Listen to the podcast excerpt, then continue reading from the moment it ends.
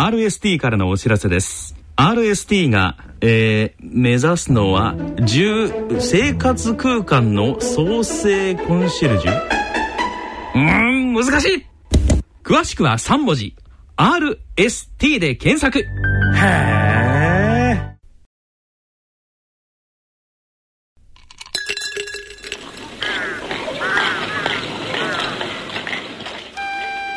さてここで静岡町角電気屋さんのコーナーをお聞きください。聞き手は静岡県在住の歌人田中昭義さんです。ご機嫌いかがでしょうか？田中昭義です。静岡町角電気屋さん。このコーナーでは静岡県内各地で商店街などの地域活動を担っておられる電気店の店主の方へのインタビューを通して静岡各地の様子電化製品をめぐるエピソードなどを静岡県在住の私、田中明義が伺ってまいります。今回は、伊豆の国市のウェイブ相沢の相沢進さんと電話をつないでお送りいたします。相沢さん、よろしくお願いします。はい、よろしくお願いします。えー、相沢さんの、えっ、ー、と、はい、お住まいでは、えー、はいかなり、えっ、ー、と、シダックスの志田さんはじめですね、元気な方々が出ておられる地域というふうなイメージもありますけれども、はい、はい、あの、浜松もまたこう、電化製品にちなんだ方々の、えー、出身者がたくさんいるようにも思うんですけれども、はい、あと、こちらの、えー、伊豆の国市といえばというかですね、えー、全国の方々がどのぐらいご存知か、えっ、ー、と、江川太郎左衛門ですかね、はい、という人がいて、えー、全国の方々にとっては、えー、パンを初めて焼いた人が、えー。と、この静岡の伊豆の国市にいてというのはなかなか、えー、ご存じないんじゃないかと思いますけれども、まあ、もっと有名なのはあのお台場を作った東京の。はいはいはい。あれをあれを施工したのがあの江川家なんですよ。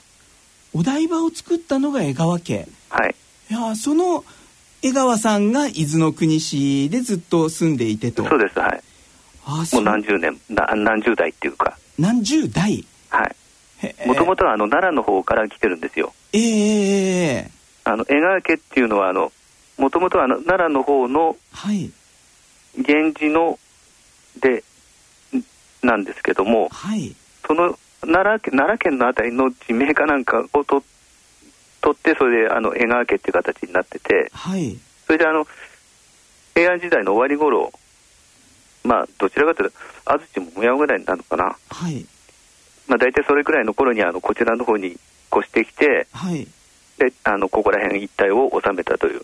なるほどなるほど、えそれであの、まあ、幕末の頃、はい、結構あの江戸幕府の中でも、はい。まあ、あの重要なことを任されるようになって、はいまあ、国防の一環としてあのお台場を作るということをやってでそのお台場に使う大砲を作るっていうことで、まあ、最初あの下田の方にあの反射炉を作って大砲を作ろうとしたんだけど、はい。まあ、ペリーが来航しまして、はい、でそのあの建設地のところにあのペリーの水夫さん、はい、その人たちが来ちゃったもんで、はい、ここじゃちょっとあの秘密が守られないということで、えー、あの自分のあの大観賞のすぐそばのところにあのあの反射炉を作るってことにしまして、はい、そこであの実際に作作ったそうです。